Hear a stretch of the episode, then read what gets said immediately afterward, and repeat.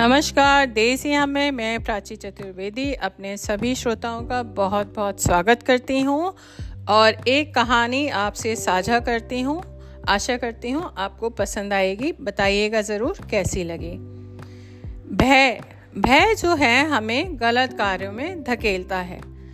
तो सुनिए कहानी। एक वन में एक ऋषि रहते थे। उनके डेरे पर बहुत दिनों से एक चूहा भी रहता था। यह चूहा ऋषि से बहुत प्यार करता था। जब वे तपस्या में मग्न होते तो वह बड़े आनंद से उनके पास बैठ जाता, उनके भजन सुनता रहता और स्वयं भी ईश्वर को याद करता।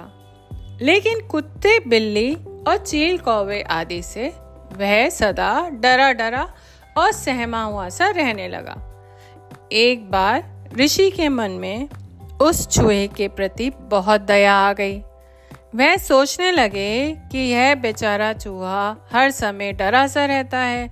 क्यों ना इसे मैं शेर बना दूँ, ताकि इस बेचारे का डर समाप्त हो जाए और यह बेधड़क होकर सब जगह घूम सके। ऋषि सिद्ध तो थे ही और बड़ी दैवी शक्ति के स्वामी भी थे। उन्होंने अपनी शक्ति के बल पर उस चूहे को शेर बना दिया।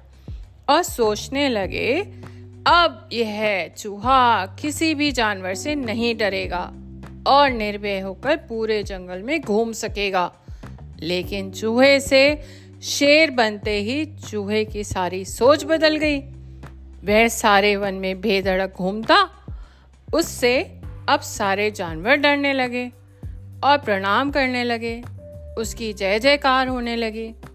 किंतु यह ऋषि तो बात जानते थे कि यह तो एक चूहा है, वास्तव में शेर नहीं है।